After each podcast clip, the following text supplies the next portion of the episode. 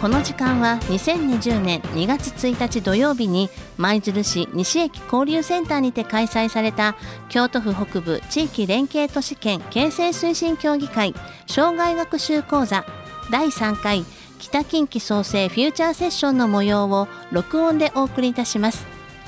北近畿創生フューチャーセッションは福知山市舞鶴市綾部市宮津市京丹後市伊根町与謝野町の7つの自治体で形成する京都府北部地域連携都市圏形成推進協議会と福知山公立大学が共同して開催する障害学習講座です。北近畿創生フューチャーセッションでは県域やセクターを超え北近畿地域で共通する課題に関心を持つ皆さんが集い課題解決のための方策を参加者全員で検討する場所やコミュニティを創造します。第3回は多文化共生と防災の未来をテーマに兵庫県豊岡市京都府舞鶴市からそれぞれ一例ずつの話題の提供を受け参加者全員で未来志向の対話をします。今回は2回目の放送で NPO 法人舞鶴国際交流協会生活相談部会長舞屋日本語教室責任者鳥居文子さんの講演からお聞きいただきます。皆さんこんにちは。えー、っと私は舞鶴国際交流協会の鳥居と申します。よろしくお願いいたします。えーと、先ほどこちらの岸田先生から大変あの経験豊富なあのお話を伺ったところなんですけれども、えー、私の方からはこの地元舞鶴での、えー、多文化、えー、共生活動の、え、ご紹介ということでお話をさせていただきます。えー、実はま幸いなことにですね、あの災害ということに対しましてはあの今のところ舞鶴であの多文化共生というふうな観点からの取り組みというのは、えー、まだあの経験がないというか浅いというかそういう状況なのであの多文化共生ということについての、えー、お話を中心に、えー、紹介させていただきたいと思っております、えーと、今日本日この多文化共生って楽しいということであの皆さんにもあのこの活動を楽しんで取り組んでいただいて、えー、外国人の方々とあのお互い助け合う社会づくりの、え、ご参考にでもなればありがたいなと思います。えまずあの私たちのこの国際交流協会の団体のご紹介をさせていただきます、えーと、私どものこの団体の正式な名称ですね。あの NPO 法人にこう認証登録してるんですけれども特定非営利活動法人舞鶴国際交流協会という、まあ、長ったらしい、えー、名前なんですがあの英語では舞鶴インターナショナルアソシエーションと言います。これもまあちょっと長いんですけれどもあのその頭文字、えー、MIA を取りまして、えー、マイヤというふうにあの呼んでおります、えー、これからもどうぞよろしくお願いいたします。えー、っとそのマイヤであの私は今ちょっとご紹介にしていただいたんですけれどもあの生活相談部会に、えー、所属しておりましてあの多文化共生と日本語教室を担当しております、えー、本日はこの多文化共生事業と日本語教室の活動についてご紹介をさせていただきます。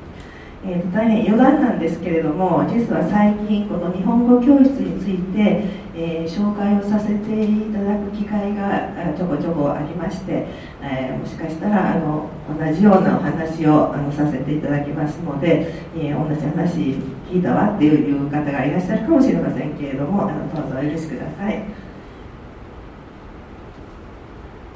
えーと、この、えー、教会なんですけれどもマイヤーができたのはえー、平成17年に NPO の認証を受けまして、えー、同じ年の、えー、4月にワークプラザを、えー、開設いたしました、えー、活動目的なんですが一応ちょっとここにも書いておりますけどちょっとよく聞いてくださいね、えー、市民企業行政教育機関と連携しながら北東アジア地域における舞鶴の地理的拠点性を生かし国際活動に、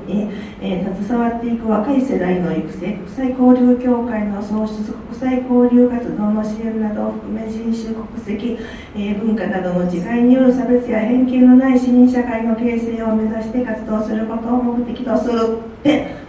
ホームページに書いてあるんですね。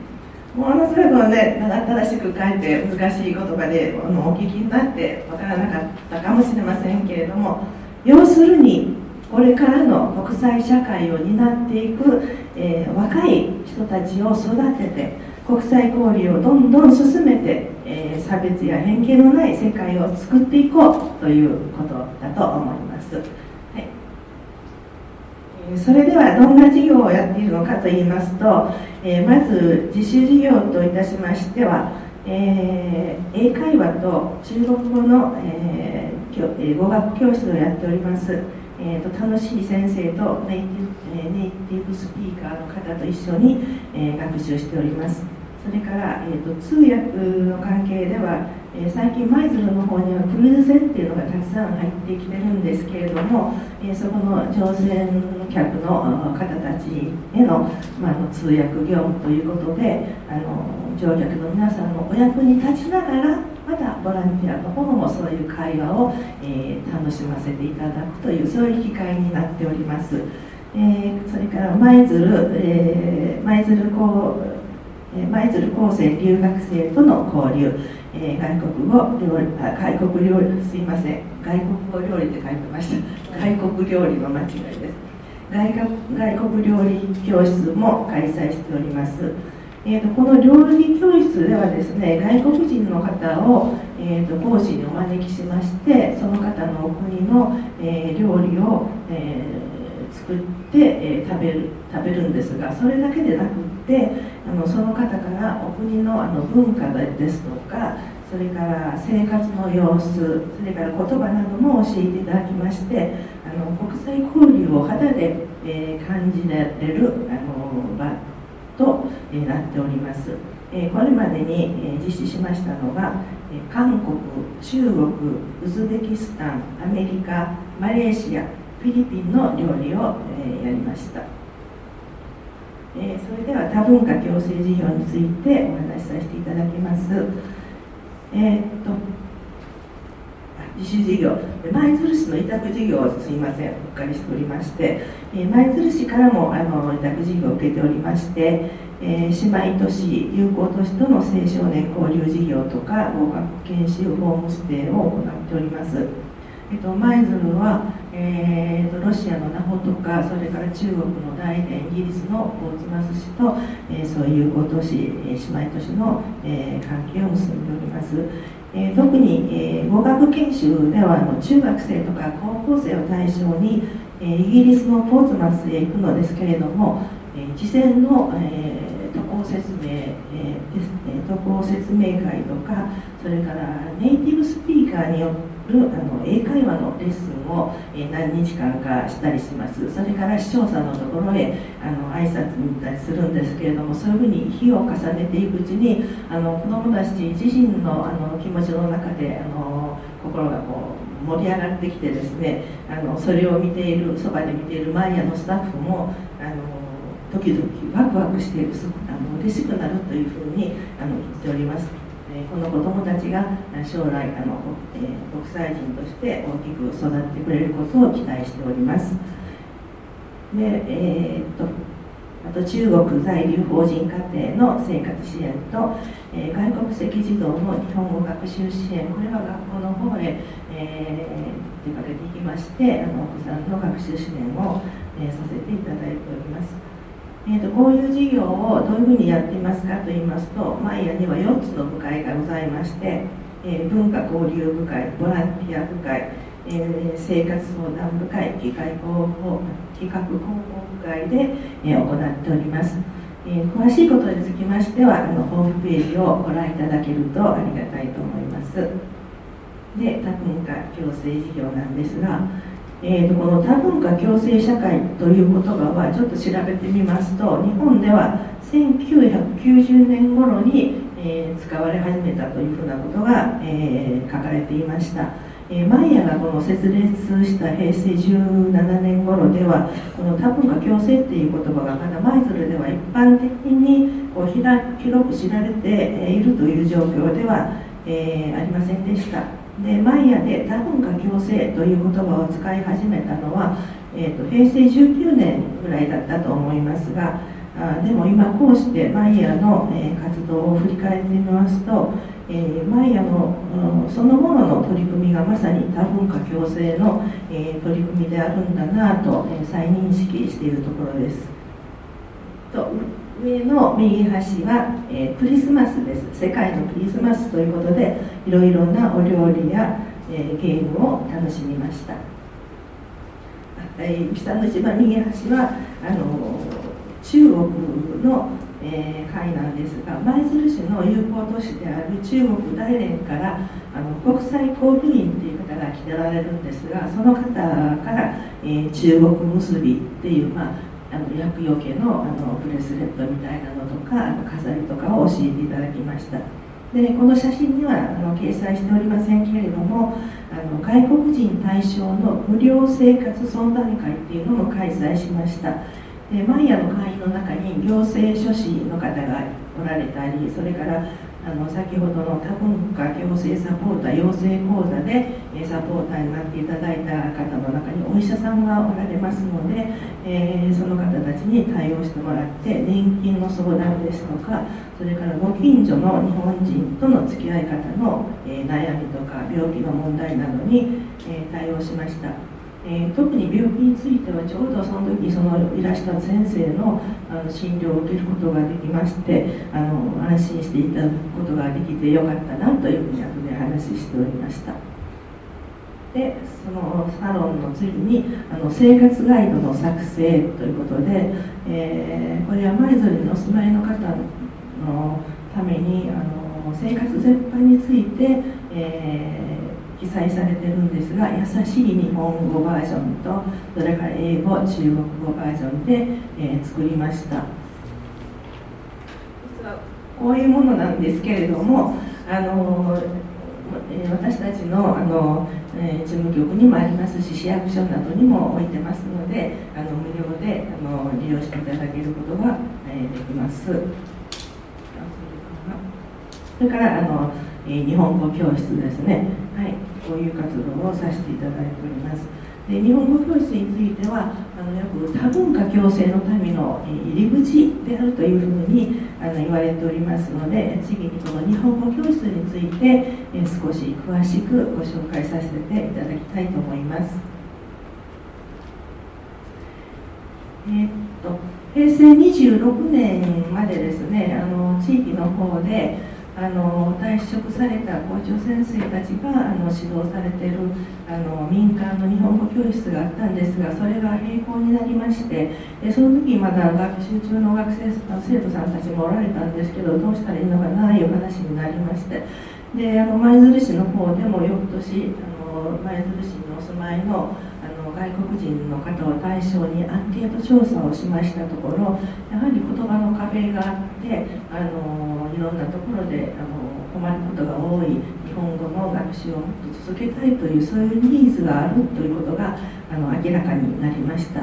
で平成29年にあの私どもの方で日本語支援ボランティア養成講座っていうのを、えー、開催しまして、えーそれは5回で全部でトータル時間にしたら10時間の講座だったんですがそれを終了した後、えー、11月11日にあの思考的にあの教室を、開講いたしました。で私たちの日本語の、え教室の目的と意義なんですけれども、えー、舞鶴にいらっしゃる外国人の方が舞鶴市でえ、安心して安定した生活ができるようにその日本語の学習の、え、お手伝いをする。であの言葉だけじゃなくて、え、そういう学習者の方々や私たちボランティアがお互いの文化を、え学び合う場とするというこういう目的を持ってやっております。でこの日本語教室の意義ってどんなことがあるのかないことなんですが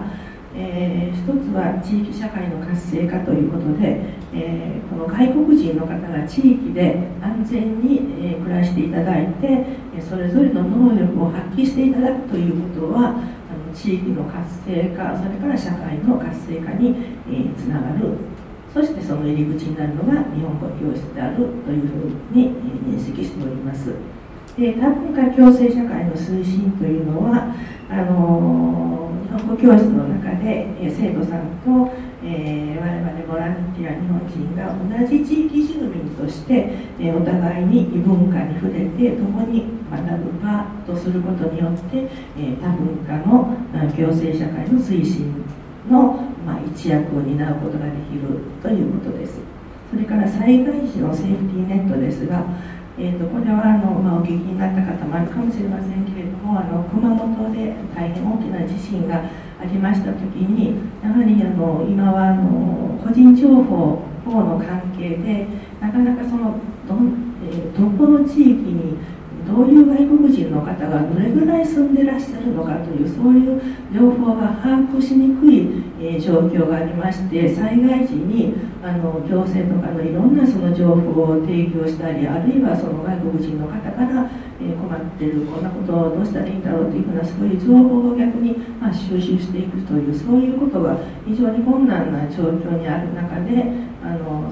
の熊本地震の時には日本語教室の生徒さんを通じて、えー、そういうあの外国人の方に対してのその対応ができたというふうな、えー、お話もありまして、えー、そういう時の、えー、セーフティーネットを果たすという大きな役割も、えー、持っております。まあ、ただあの幸い今のところ舞鶴ではその大きな災害でいうことがなかったのであの、えー、ありがたいことだと思っておりますが。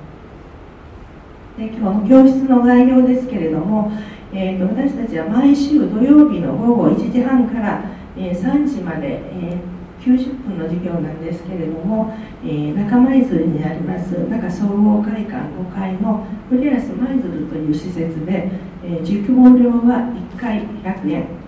ということで本当にまあ資料のコピー代とかそういうぐらいの、あの相当するものをいただいております。それから学習形態なんですけれどもあのえっ、ー、と教室形式みたいに皆さんバーッと並んで先生が前に立ってするっていうんじゃなくってあの生徒さんも日本語のレベルがいろいろありますのでそのレベルに応じてあのグループ分けをして、まあ、マンツーマン形式で、えやっております。であのそこではあの学習内容としては日本語語学としての日本語はもちろんなんですけれども、えー、折々にですね日本文化の紹介も、えー、させていただいたりしております、えーと、ひな3月だったらひな祭り、えー、5月には子どもの日、えー、7月になったら七夕とかですねそれから着物の着付け体験なども、えー、やってまいりました。それからどういう方がこの日本語教室に、え生徒として生きとられるかといいますと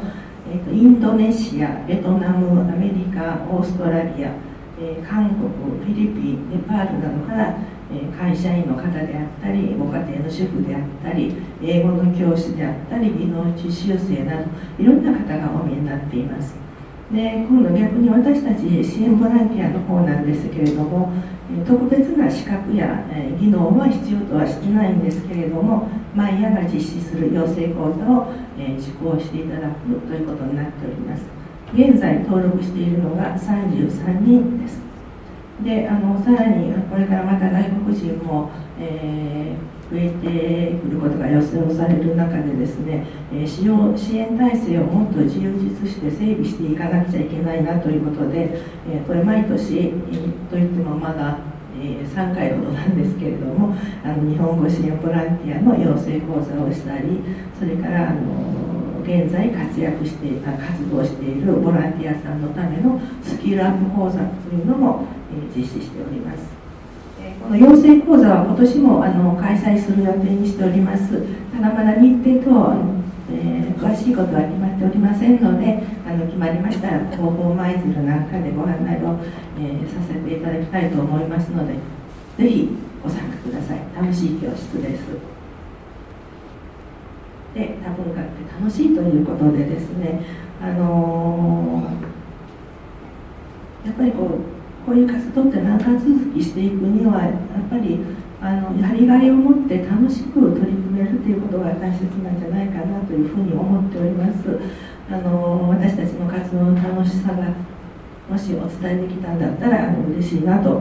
えー、思っているところです。これからもあの、えー、外国人の方増えてくると思うんですけれどもあの行政とか市民とか企業とかいろんなところがまあ連携して、えー、受け入れていかないといけないと思うんですがあの私たちマイヤも、えー、私たちのできることでその役割を果たしてい、えー、きたいと考えております。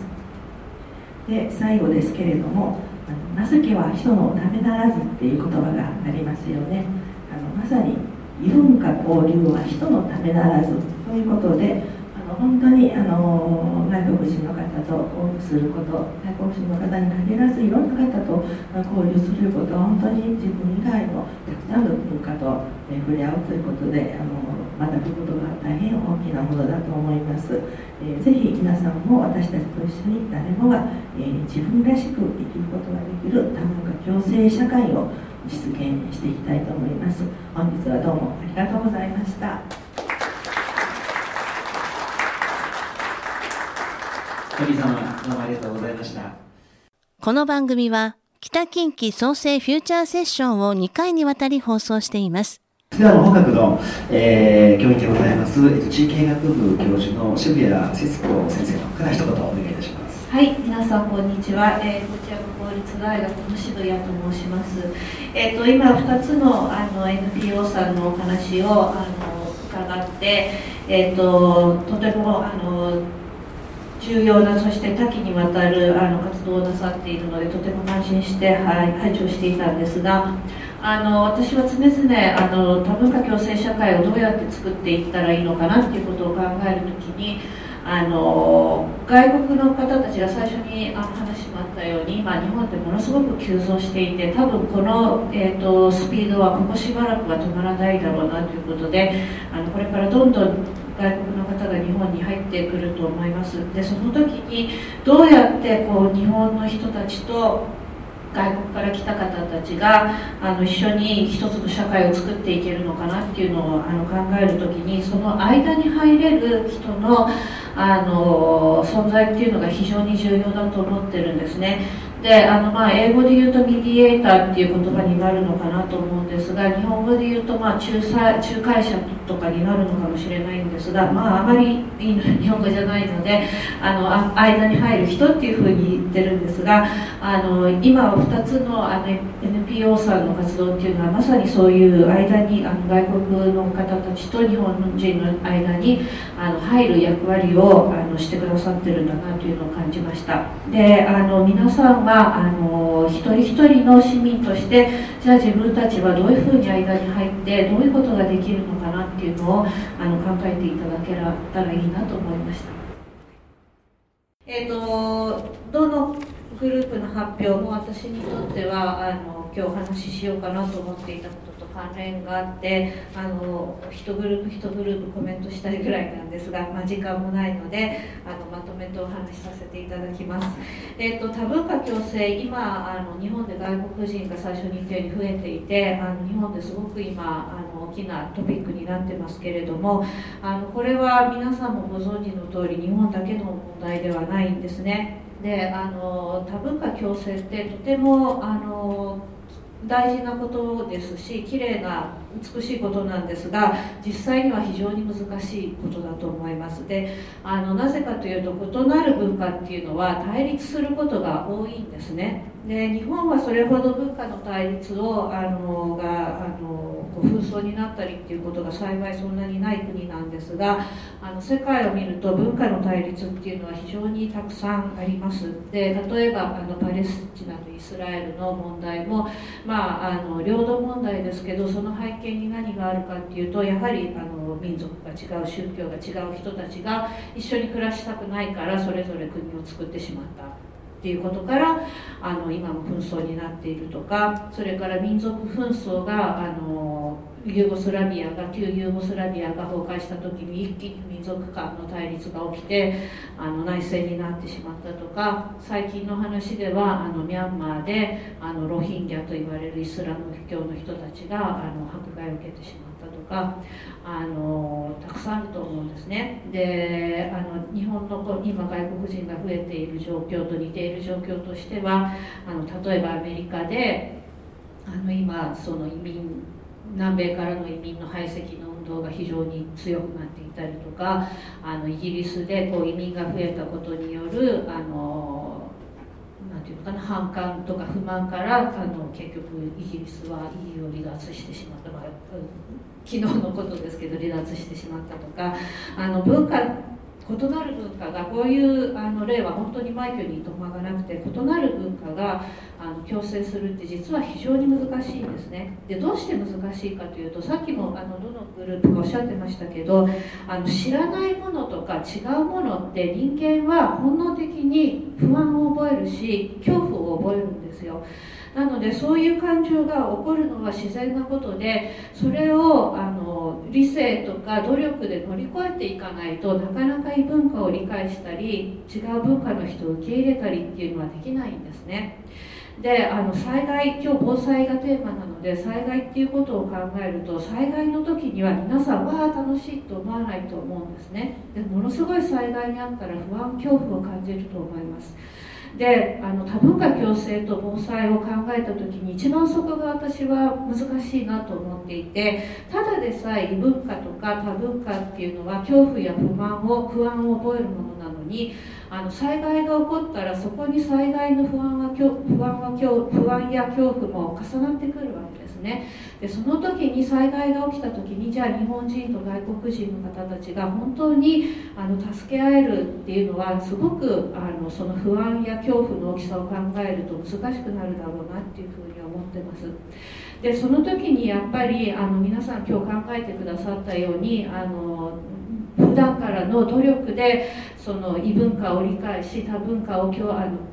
受け入れていくっていう努力がやっぱり大事になってくると思うんですね。で今日あの先ほどミディエーターの話をしましたけれどもあの今日ここに来ていらっしゃる皆さんはもともとそういう多文化共生に関心になってきてくださってる方だと思うのであの NPO さんがえあのミディエーターをやってくださる間に入る人をやってくださるだけじゃなくって皆さん一人一人がきっと間に入れるそういうあの意識や素質をすでに持っていらっしゃると思うのであのと特に災害の時普段からももちろんそうですけど災害の時にこう困った外国人の人を助けてあげるとかあるいは外国の人と日本人の間であの何か問題が起きてしまった時に間に入るとかそういう役割を一人一人ぜひ担っていただけたらいいと思います。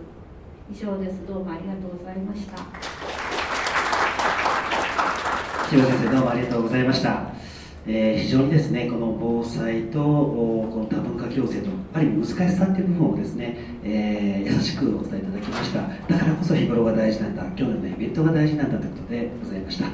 りがとうございます。これはい。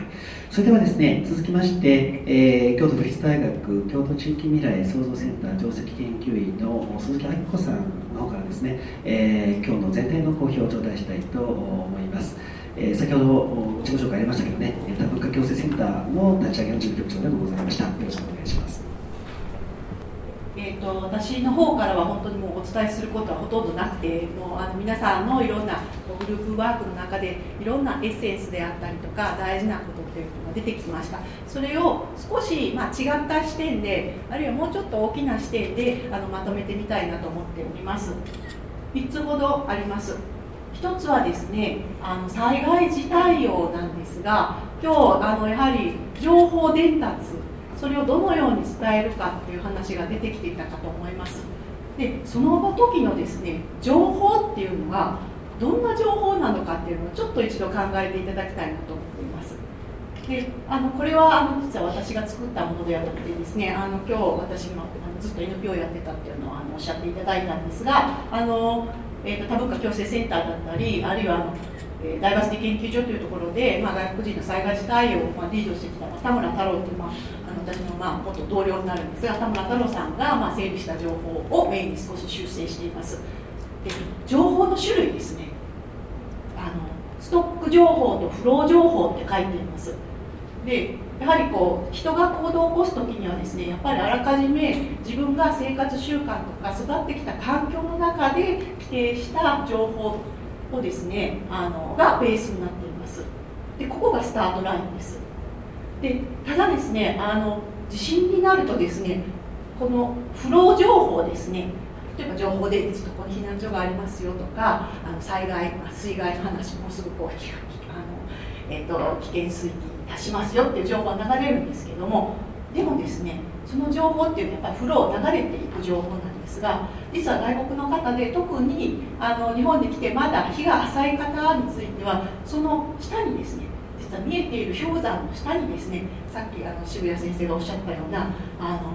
異文化コミュニケーション価値観の違いっていうのが含まれております。で例えばですね地震とか災害って何なのかということであったりとか避難避難所先避難所に行くってどういうことなのなんで避難所に行かなきゃいけないの？家にいたらいいじゃん。とかですね避難する場所。小学校。日本の方は結構小学校とか学校っていうのがすごくパッと思い浮かぶかもしれないんですが実は日本社会学校っていうのはやっぱり地域の中心的な家具なんですがそうではない国もたくさんあります。例えば教会であったりとかですね。そういったこう自分の中で頼りに場所が違うっていうことも少し考えていただく必要があるのかなと思っています。でじゃあ避難所に行くメリットって何なの？まあ、メリットデメリットで考えるなっていう話もあるんですがやっぱりそこに行って何ができるのかっていうところもですねやっぱり気になります。で私があの少し印象的だったのはですねあの、まあ、地震が起こりますよ。地震者今日も地震者ありましたよね。地震が起こりました。じゃあちょっと避難してくださいっていう話になりますと例えばまあ日本で学校教育小中学校から避難訓練とか防災教育を受けているとですねやっぱり机の下に入りますよね。であの特に地震がない国から来られた方っていうのはやっぱ地震ってすごく恐怖なんですよ。で揺れる揺れました。どうどうすると思われますか？地面を押さえるんですね。さっき話し合いましたよね。地面が揺れるっていう話、地面を押さえたら地震が収まるんじゃないかって。つまりですねあのそういった価値観であったりとかどういう環境で育ってきたかっていうことをやっぱり踏まえた上で情報をまあ提供していく。あるいはですね実は日本の場合はですね行政機関の情報に対する信頼は結構高かったりするんですがそうではない国もあります。誰の情報を一番信頼するかっていうと家族であったり会社の,、まあ、ちあの友達であったりあるいはさっきの宗教組織だったりします。そういったところを少し引いて考えていくと情報をどのように伝えるかっていうところが参考になるのかなということをちょっと今日お話をさせていただきます。でまとめますとですね、まあ、の今日実は外国ルーツの方がおられたらどんなところで困るのかっていうお話しいただくのが一番分かりやすいかなと思ってたんですがあのこれ災害時に外国人の方からよく聞かれる悩みなんですがやっぱり先ほど申しましたように外国人側の、まあ、ストック情報ですね。ベースになる部分の情報がやっぱり不足している、まあ、異文化理解ですね。がわからないということ。それからフロー情報、まあ、行政日本の場合は行政から発信されるような情報まあ、配慮不足、まあ、先ほども出てましたよね優しい日本語とかいうことですね。から最後にですねやっぱり日本人の理解不足迎え入れる我々ですね我々というか、まあ、地域住民側ですねの、理解不足っていうところがあります。こんなたくさん水1本水みんな大体暗黙のルールで水は1本分かってるんですがでも水1本って書いてなければたくさんもらってってもいいかなと思ったりとかですね。そういう小さな積み重ねがですね先ほどの非常時の時には、まあ、あのちょっといろんなこうネガティブな感情となって現れるというのがやっぱり非日常である災害の特徴になります。でじゃあこういった悩み、まあ、いろんな課題ありますと。じゃあこれからどうしていきましょうかということを考える場合にですねもちろん行政がやる自治体、えー、まあ、自治体の行政が対応する。それから自治会が、まあ、地域の組織がやるというところもあるんですがやっぱりあの、まあ、そこも必要なんですが私はですね実はあのこういった、まあ、あのそういった機関ではなくて一人一人の住民の方あるいはもう若い世代ですねがこれからのリーダーになっていくのではないかと考えています。でこれはちなみにですね韓国で実際に展開されている多文化公共人材、まあ、多文化社会対応人材のカリキュラムの内容です。であの韓国というのはあのご存知のかもしれませんがあの外国人受け入れに関しては日本よりも後発遅く始まったんですが実は法律政策の進展という面では日本よりも進んでいます。そういう意味で今あのこれ実は大学であったりとかですねいろんなところが受け皿になってやっているんですがこういった地域で多文化対応力を高めていくという取り組みをですね実は私期待してまして今日の多分この講座はですねまあいろんなカリキュラムあるんですがこの3つ目のですね地域社会と橋渡しするさっきお話がありましたメディエーター仲介者というところがあのメインになってくるかなと思っています。こういったメディエーターそれから異文化コミュニケーション知識さらにこう制度的な、まあ、知識なんかもですねこれから求められてくるんではないかなと思っております。はい。でちょっとここからはですねあの今回行政の方がおられるのでえっと、今実はあの京都府立大学、まあ、私もそうなんですがとあの京都府の国際センターってですね自治体の、まあ、多文化共生施策特に防災をどうしたら、まあ、進められるかというところ調査をしておりましてあの、まあ、その結果もちょっと今日持ってこれたらよかったんですがちょっとまだ間に合わずまた3月に報告会をしますので あのご関心ある方はぜひご参加いただきたいんですがやっぱりですねあの多文化防災を進める上で自治体の役割ですねは重要です。